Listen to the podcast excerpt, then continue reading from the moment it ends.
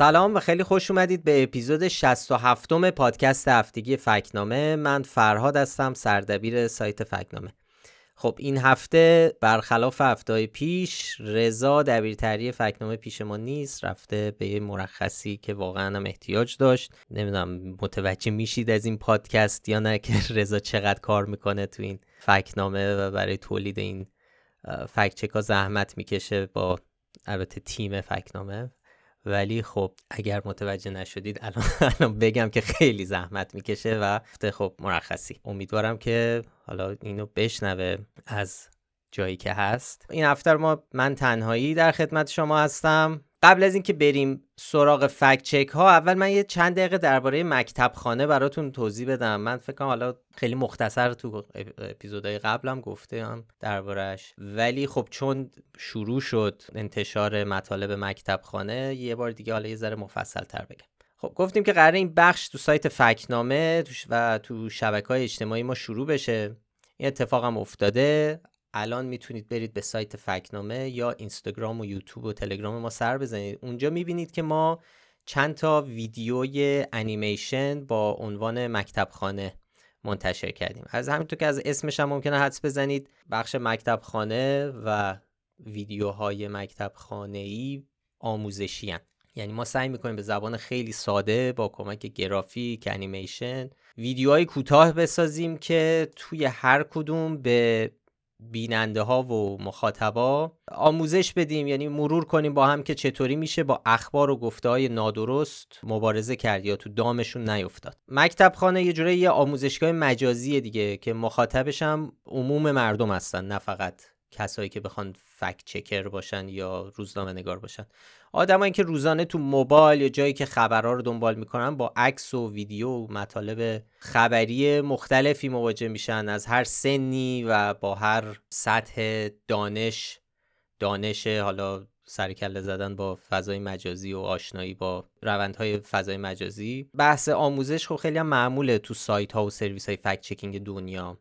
خیلیا به این نتیجه رسیدن که باید بیان در کنار همه اطلاع رسانی ها و فکت چکینگ و این صحبت ها وارد دنیای آموزش بشن و آموزش رو هم تو دستور کار خودشون قرار بدن. یه جورایی به جای اینکه فقط ماهی به مردم بدن ماهیگیری هم یادشون بدن. چون واقعا نمیشه مقابله کرد با اخبار نادرست بدون اینکه مخاطب رو آموزش داد و بهش یادآوری کرد که چطور می‌تونه شناسایی کنه اینجور محتوا رو و شیر نکنه دیگه. چون فقط با شیر کردن و پخش کردن و بازنشر کردن اینجور مطالبه که میس اینفورمیشن یا اطلاعات نادرست پخش میشن و تاثیر می‌ذارن. اگه مخاطب آگاهی داشته باشه نسبت به این موضوع خب خیلی تاثیر داره. آره دیگه. و هیچ, هیچ سایت و سرویسی هم نمی‌تونه تک تک خبرها و گفته ها رو برای همه فکت چک بکنه. آموزش ولی این نکته مثبت رو داره که مهارتی رو به آدما میده که خودشون بتونن هر جای لازم شد استفاده کنن. مثلا ما یه ویدیو آموزشی داریم که خیلی راحت و کاربردی به شما یاد میده که چطوری اصلا از موتور جستجوی گوگل به درستی استفاده کنید. چون بعضی وقتا یه جستجوی ساده در گوگل هم ممکنه آدم رو به اشتباه بندازه. ممکنه یه خبر نادرست بارها در نتایج گوگل بیاد یا مثلا درباره یه عکس. ممکن یه عکسی ببینه که توضیحش اومده که این عکس مربوط به ایرانه و خیلی جاها اینو ببینید پخش بشه. خب تو این سری ویدیوها که 15 تا هم هست در ضمن ما خب تو یکیشون مثلا یاد میدیم که چطور یک عکس رو راستی آزمایی بکنی و اینکه بفهمید اینکه تو عکس دنبال چه نشانه ای بگردید که بتونید پی به اصالتش ببرید. بیشتر از 23 میلیون نتیجه حاصل از این جستجو ممکنه شما رو متقاعد کنه که باید فرضیه کروی نبودن زمین رو جدی بگیرین مخصوصا که در این جستجو خیلی از مطالب منابع معتبر در رد تخت بودن زمین بعد از مطالب غیر معتبر ظاهر میشن. اما چرا این اتفاق میفته روش طبقه بندی نتایج در گوگل به این صورته که وقتی مطلب یا ویدئویی بیشتر دیده بشه و بقیه هم بیشتر اونو به اشتراک بذارن تو نتایج جستجو بالاتر میاد. پس اگه یه مطلب دروغ تو فضای مجازی زیاد کلیک بخوره یا زیاد دست به دست بشه ممکنه بالاتر از مطلب کم بیننده تری قرار بگیره که مثلا یک رسانه علمی یا یک دانشگاه معتبر منتشرش کرده. خب من دیگه بیشتر توضیح نمیدم. دعوت می‌کنم که همه بریم ویدیوهای این بخش رو تماشا کنین. لینکاشو می‌ذاریم حتما در توضیحات پادکست و امیدواریم که ببینید و شما هم با بقیه دوستان و آشنایان به اشتراک بذارید. خب این از توضیح اولیه. بریم سراغ فکچک ها. خب این قسمت رو با داستان ساخته شدن عروسک باربی شروع می‌کنیم که هیچ ربطی هم به پنتاگون نداره. و بعدش میریم سراغ یه عکس جعلی منتصب به پدر رضاشاه و اونو فکت چک می‌کنیم. بعد یه ذره درباره وضعیت فقر و کارتون خوابی در آمریکا صحبت می‌کنیم. یه فکت چک مربوط به کرونا هم داریم البته اصلا نمیشه که فکت چک کرونایی نداشته باشیم. و یک ویدیویی که در فضای مجازی پخش شده و گفته میشه که داره کتک خوردن زنان ایرانی از ماموران پلیس عراق رو نشون میده.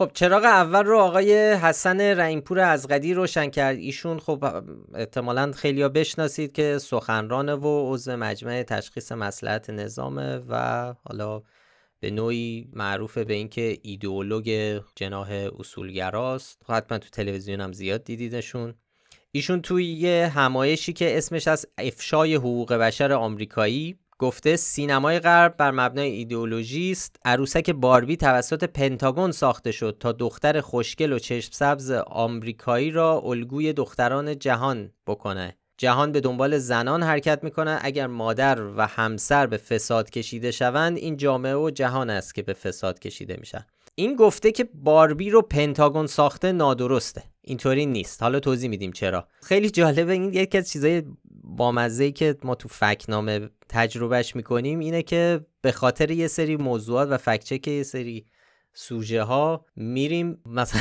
مثلا هیچ فکر نمی‌کنم برم تاریخ عروسک باربی رو بخوام بریم بخونیم و در بیاریم. ولی خب این ما رو تو این راه می‌ذاره که خب با مزه است دیگه. اتفاقایی که تو حالت عادی انج...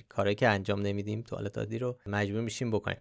ولی خب جالبه دیگه. خب ببینیم باربی از کجا اومده. اولین عروسک باربی سال 1959 وارد بازار میشه.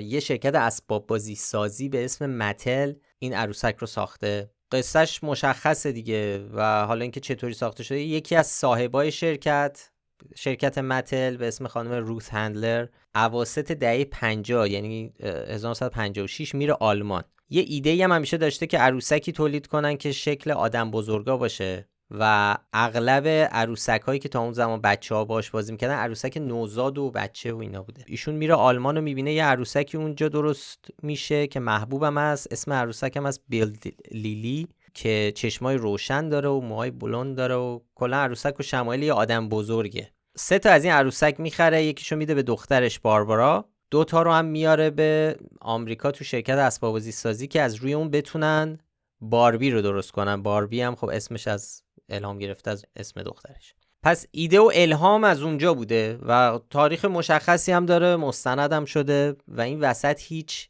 ارتباطی به پنتاگون نداره. حالا پنتاگون بیاد عروسک. روی طراحی این عروسک کار می‌کنم. باربی هم دو سه سال بعد تولید میشه و خب تا الان هم هست و داره به فروش می‌رسه.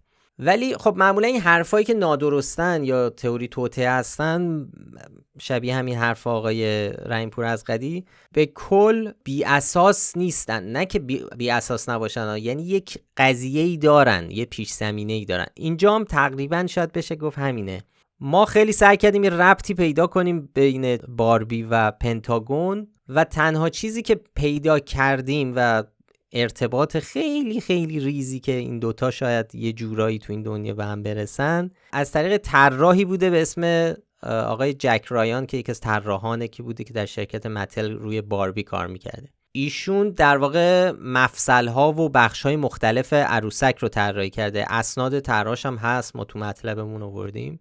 خب ایشون تو سالهای اولیه کارش قبل از اینکه اصلا بیاد تو شرکت اسباب کار کنه توی شرکتی کار می‌کرده به اسم ریتیان این شرکت ریتیان تکنولوژیز این شرکت هنوزم هست. اونجا آقای رایان روی یه پروژه کار می‌کرده که دو تا موشک بوده رو دو تا موشک نظامی به عنوان مهندس کار می‌کرده. بعدم مثلا خب از اون شرکت میاد بیرون. خب وقتی رو موشک ها کار می‌کرده احتمالا به این معنیه که contractor اون شرکت contractor پنتاگون می شده دیگه که مهندساش روی اون دوتا موشک کار بکنن و بعدم از اونجا میاد بیرون و یعنی این تنها ارتباطی که ما می‌تونیم بین باربی و پنتاگون برقرار کنیم اینه. اینه که آقای جک رایان مهندسی بوده که یه زمانی روی تو شغل قبلیش روی موشکی هم کار می‌کرد.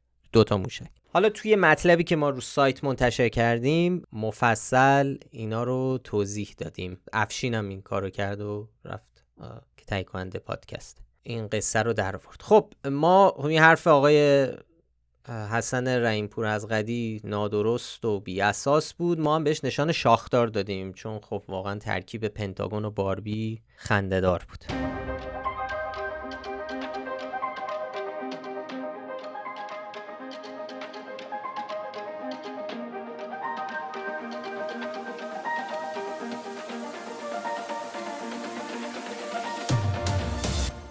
خب یه فکچه که جالب دیگه هم این هفته منتشر کردیم. یکی درباره یه عکس بود. یه عکس قدیمی تو شبکه های اجتماعی پخش شده و یه سری سایت های خبری هم روش کار کردن و منتشر کردن. عکس رو احتمالا دیدید. عکس مربوط به دستگیری میرزا رضای کرمانی در زنجیر و دستبند و همه چی. میرزا رضای کرمانی احتمالا می‌دونید که قاتل ناصرالدین شاه قاجار بوده. خب تو این عکسی که به زنجیر کشی شده یک فردی با یونیفرم نظامی تو عکس کنارشه که زنجیر دستشه و وایسادن عکس گرفتن. توضیحی که همراه این عکس داره پخش میشه اینه که این فردی که با لباس نظامی اینجا وایساده و میرزا رضا کرمانی و زنجیر میرزا رضا کرمانی در دستشه پدر رضا شاهه. خب تو توضیحی که یه سری این سایت ها کنارش نوشتن اینو نوشتن که این امنیه سیاه چرده پدر رضا شاه است که از بادکوبه به ایران مهاجرت کرد و مدتها جزو اساکر قزاق بود. اما بعدها به علت اعتیاد به مواد مخدر که در آن زمان معنی قانونی نداشت و استعمال آن آزاد بود از سپاه قزاق اخراج شد و به خدمت کامران میرزا نایب السلطنه درآمد. تو پرانتز امنیه دولتی شد. ما اول رفتیم سراغ پیشینه این شایعه. اول دیدیم که سال 91 در سایت مشرق نیوز این حرف گفته شده این قدیمی ترین چیزی که پیدا کردیم. جاهای دیگه هم این توضیح اشتباه رو گفتن. ایسنا هم همون موقع تقریبا اینو منتشر کرده دوباره. یه دور دیگه هم سال 95 باز افکار نیوز سایت الف همین ادعا رو مطرح کردن درباره این عکس. حالا منبع مشرق نیوز کجا بوده؟ یه کتاب جعلی به نام دختر یتیم. این یکی از چند کتاب جعلیه که درباره شاه و خانوادهش بعد از انقلاب در ایران منتشر شد. یه نمونه معروف دیگهش هم دخترم فرح کتاب دخترم فرح که منسوب به مادر فرح پهلوی که خب اساسا فیک و ساختگیه. اصلا همچین چیزی مادر فرح پهلوی اصلا خاطرات ننوشته. بعد هم جدایی از این منبع جعلی این فرد در عکس اصلا نمی‌تونسته پدر رضا شاه باشه. اسناد معتبر وجود داره که نشون میده پدر رضا شاه عباس علی داداش بیگ اصلا چند ماه قبل از به دنیا اومدن پسرش رضا در سال 1256 از دنیا میره. ناصرالدین شاه قاجار 18 سال بعدش یعنی 1275 شمسی ترور میشه. خب یه چیز دیگه هم که به اشتباه گفته میشه توی این موضوع اینه که پدر رضاشاه جزء ارتش قزاق ها بوده. این نکته هم نادرسته. بریگاد قزاق یا درستش کازاک که کازاکه تو ایران به اشتباه قزاق میگن هیچ ربطی به قزاقستان نداره. بریگاد کازاک در سال 1258 به درخواست ناصرالدین شاه تشکیل شد برای اولین بار.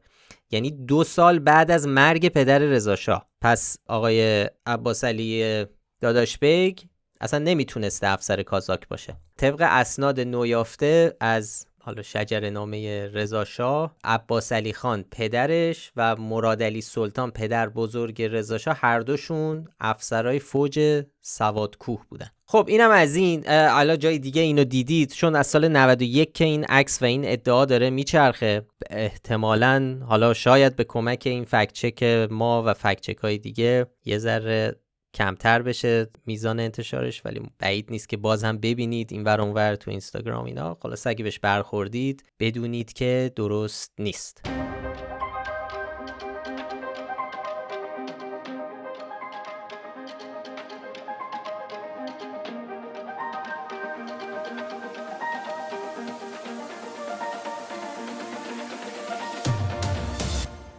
خب هفته که گذشت چهارم جولای هم بود و روز استقلال آمریکا. حالا این هفته ما دو تا فکت چک با موضوع آمریکا داریم که احتمالا خب یه جورایی مربوط به اون قضیه میشه. موضوع مربوط به درستی سنجی گفتهای آقای موسا غزنفرآبادی نماینده یه سری از شهرهای شرق کرمان از جمله بم در مجلس و رئیس کمیسیون حقوقی حقوقی مجلس بود درباره آمریکا. خب ایشون تو مراسم هفته بازخانی و افشای حقوق بشر آمریکایی در مسجد انقلاب برجنور صحبت کردن. این همون همایشیه که خب اول اپیزودم آقای حسن رحیمپور از قدی تو یه جای دیگه البته یعنی مناسبت همونه. اون جمله رو درباره باربی گفت. یه مدتیه که حالا من نمی‌دونم چند وقت این قضیه را افتاده ولی هفته افشای بازخانی و افشای حقوق بشر آمریکایی تو ایران برگزار میشه که خب این مراسمی هم که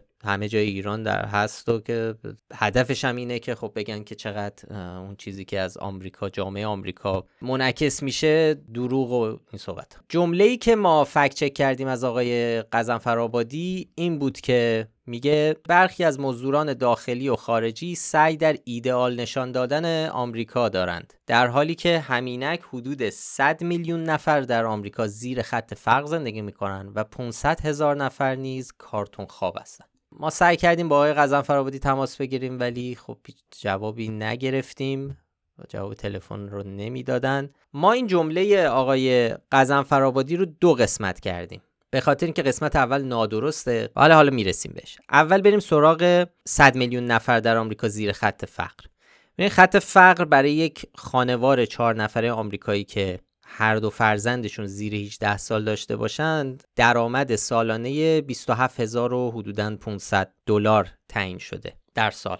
بر اساس برنامه نظرسنجی جامعه آمریکایی که دفتر سرشماری ایالات متحده هر سال برگزار می‌کنه میشه جمعیت فقیر آمریکا رو 12 ممیز 8 درصد با خطای یک دهم درصدی تخمین زد.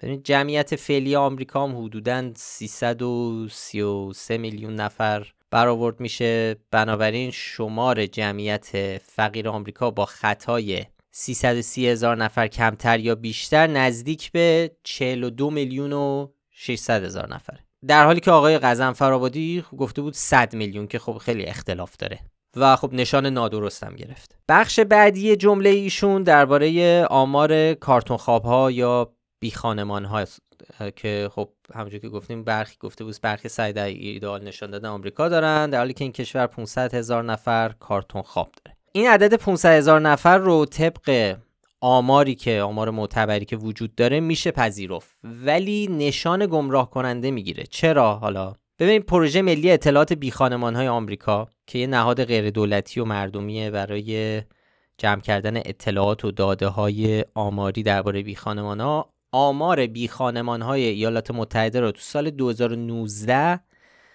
567715 نفر گزارش کرد. گزارش های وزارت مسکن و توسعه شهری ایالات متحده و همچنین وبسایت آلمانی استاتیستا یه سایتیه که پر از داده و آماره اونا هم اعداد رو در همین حدود و حالا یه ذره کمتر بیشتر نشون میدن. یعنی حدود 500 و همون 60 هزار نفر. ولی ما این گفته آقای قزنفری همونجور که گفتم نشان گمراه کننده می‌گیره. چرا؟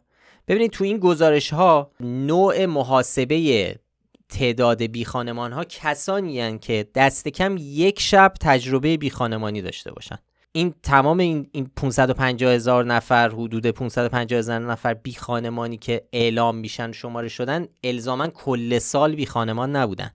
اینا یه مقطع هایی حداقل هر کس که یک شب بی خانمان بوده باشه یعنی مراجعه کرده باشه به مراکز به شلترها پناهگاه گرمخانه ها این جزو آمار بی خانمان ها حساب میشن. در صورتی که آقای قزن فرابادی داره یه جوری القا می‌کنه که انگار یه سری آدم کلا کنار خیابونن. هرچند خب هستن ولی این نکته مهمیه که تو این عدد باید بهش دقت کرد. یه نکته دیگه که حرف آقای از فرابادی رو گمراه کننده می‌کنه نسبت و درصد بی های آمریکایی به کل جمعیت این کشوره. یعنی حتی اصلا ما فرض رو بگیریم این 550 هزار نفر کلا کنار خیابونه. اصلا 365 روز سال بی سرپناهن. این میشه یعنی بی خانمان های آمریکایی کمتر از 17 صدم درصد یعنی صفر ممیز یک هفت درصد از کل جمعیت ایالات متحده رو تشکیل میدن.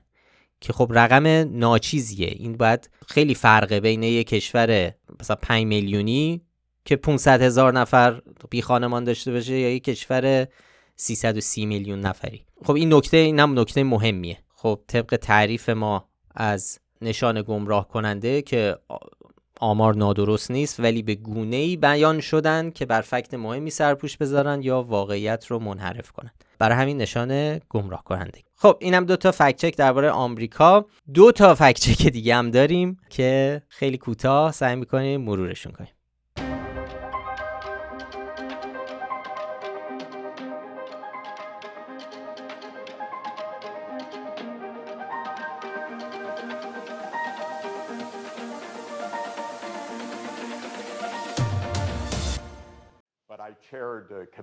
For The Lancet for two years on COVID. I'm pretty convinced it came out of uh, US lab biotechnology, not out of nature.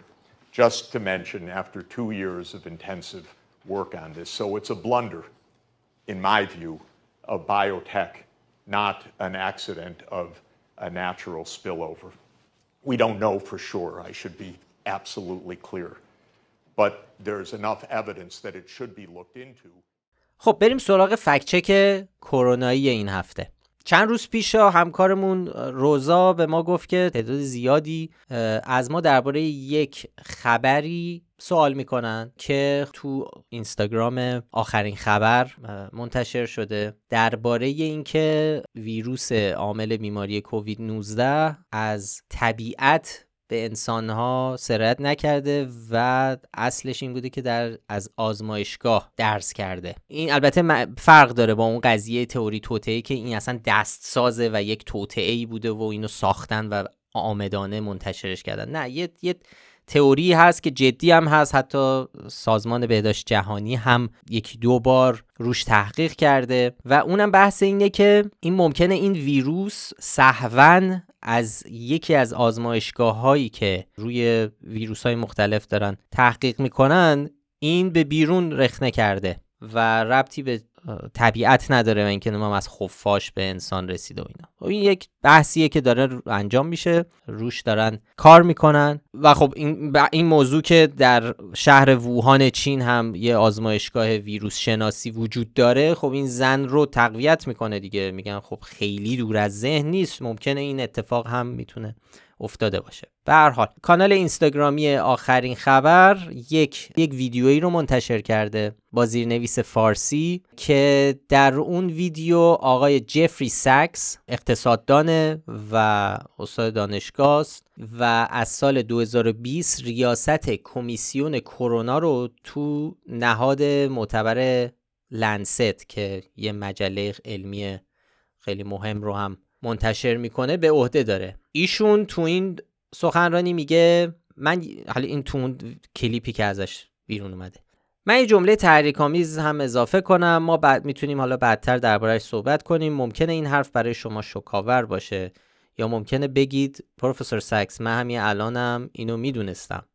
اما من برای دو سال رئیس کمیسیون کووید در لنست بودم و من تقریبا متقاعد شدم که این ویروس از آزمایشگاه های بیوتکنولوژی متعلق به ایالات متحده بیرون اومده نه از طبیعت. خب بعدم خلاصه اینو میگه و بعدم میگه خب میگه بعد از دو سال کار فشرده تو این زمینه حالا به این نقطه رسیده و میگه که این ویروس نتیجه یک اتفاق در طبیعت نبوده. ولی چیزی که در ویدیوی آخرین خبر در اون کلیپی که منتشر کردن نیومده و حذف شده جمله هایی که جفری ساکس بلافاصله بعد از این حرفایی که الان براتون گفتم میگه. و اونم میگه البته ما به طور قطعی چیزی نمی‌دانیم. من باید این رو به طور کاملا واضح بگم اما شواهدی کافی وجود داره که باید به اونها نگاه کنیم. ما خب چیزایی که از آقای جفری ساکس دیدیم در این باره که در این باره حرف زده خب این حرف یه نظریه که ایشون داره و معتقده که و چند جام گفته من ویروس شناس نیستم دانشمند هم نیستم ولی دولت ها رو می‌شناسم و به نظرش رفتاری که دولت آمریکا و رسانه ها دارن طبیعی نیست و میگه باید جدیتر گرفته بشه این قضیه و زن آقای سکس رو تقویت کرده درباره این, این موضوع که یک اشتباهی و تاکیدم خودش می‌کنه که اشتباه یعنی اگرم اون چیزی که داره میگه اینه که سهون یه نفر با خودش این ویروس رو اوورده و به بقیه سرایت داده. ما تو مقاله هم که منتشر کردیم یه سری حرفهای دیگه آقای جفری سکس رو در جاهای مختلف در گفتگوهای دیگه هم لینکاشو گذاشتیم که اگه خواستید ببینید. به هر حال داره میگه که حرف اصلیش اینه که میگه ممکنه حتی این ویروس از آزمایشگاه ووهان اومده باشه. ولی مسئولان آمریکایی گزارشی در زمینه همکاری خودشون با این آزمایشگاه منتشر نکردن. سکس هم باز همه جا دوباره میگه که من نمیگم که این ویروس از آزمایشگاه اومده ولی شواهد زیادی وجود داره که باید جدی به گرفته بشه. ما برای همین اینو به صورت فکت چک منتشر نکردیم یعنی نشان بهش ندادیم.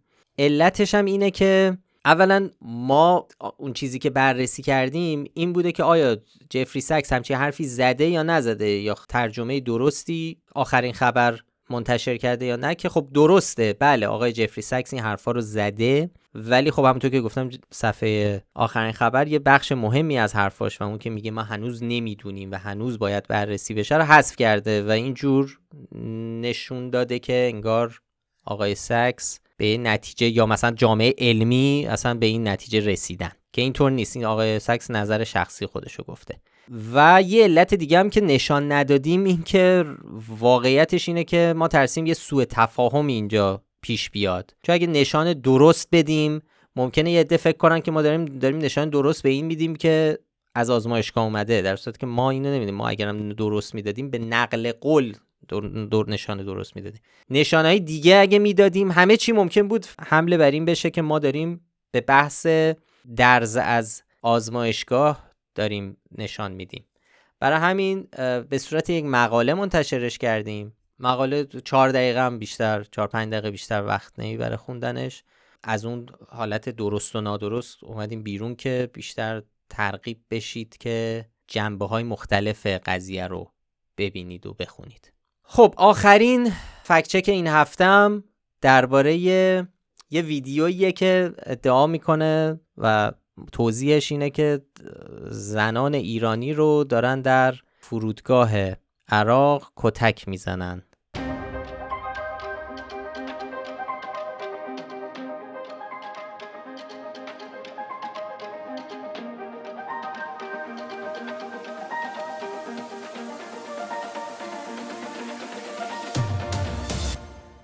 یه ویدیویی در شبکه های اجتماعی و یه سری سایت ها منتشر شده اخیرا که توضیحش اینه که پلیس عراق داره چند تا زن ایرانی رو در یه فرودگاه کتک می‌زنه. خب ویدیو رو هم اگه نگاه بکنیم می‌بینیم که واقعا خب یه ذره آزاردهنده است. مردان نظامی خیلی بزرگ جسه دارند خیلی ناجور یه سری یه سری زن رو دارن کتک می‌زنن و معلومم نیست کجاست و توی سالونیه خب ما رفتیم بریم ببینیم ماجرای اصلی این ویدیو چیه. این ویدیو که اولین بار 23 خرداد 1401 بین کاربران کرد کرد زبان و عربی زبان ساکن سلیمانیه عراق تو شبکه های اجتماعی و به خصوص توییتر منتشر شد. ببینید ویدیو ربطی به فرودگاه و این صحبت ها و زنان ایرانی نداره. ماجرا حالا ما مفصلتر رو سایت منتشر گفتیم قصه پشت این ماجرا رو. ولی خیلی خلاصه اگه بخوایم بگیم ویدیویی که پخش شده اولین بار 23 خرداد 1401 بین کاربران کرد و عرب ساکن سلیمانی عراق. منتشر شد که نشون میده یک نزاع در دادگاه شهر سلیمانیه بوده که توش پلیس با خانواده یک مقتول که از نتیجه دادگاه نتیجه رأی دادگاه ناراضی بودن درگیر شده. و این کتککاریایی که می‌بینیم قضیهش این بوده.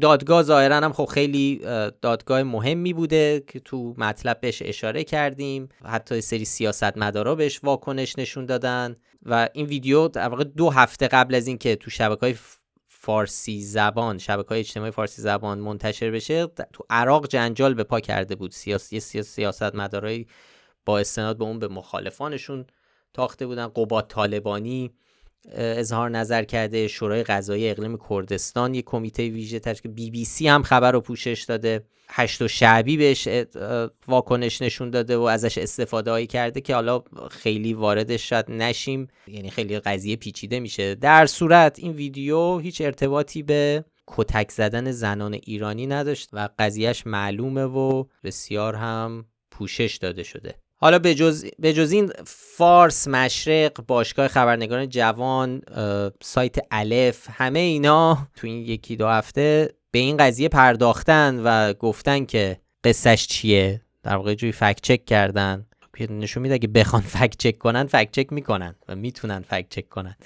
یعنی هر جایی که صلاح بدونن ظاهرا فکت چکینگ رو انجام میدن. کاش تو همه موارد این سایت هایی که اسم بردم خبرها رو فکت چک می‌کردن. خب اینم یه خلاصه ای بود از بیشتر فکت چک هایی که این چند روز که رضا نبود منتشر کردیم و رو سایت فکتنامه قرار دادیم. هفته دیگه هم رضا نخواهد بود. باز هم من در خدمت شما. یه بار دیگه یادآوری می‌کنم که و ازتون خواهش می‌کنم اگه دوست داشتید برید ویدیوها و انیمیشن های مکتب خانه رو ببینید. به مرور ما داریم منتشر می‌کنیم. نمی‌دونم وقتی این پادکست رو میشنوید چند تا منتشر کنیم احتمالا سه چهار تا حداقل منتشر شدن. و ما هر چند روز یک بار یکی از این انیمیشن های کوتاه رو منتشر می‌کنیم.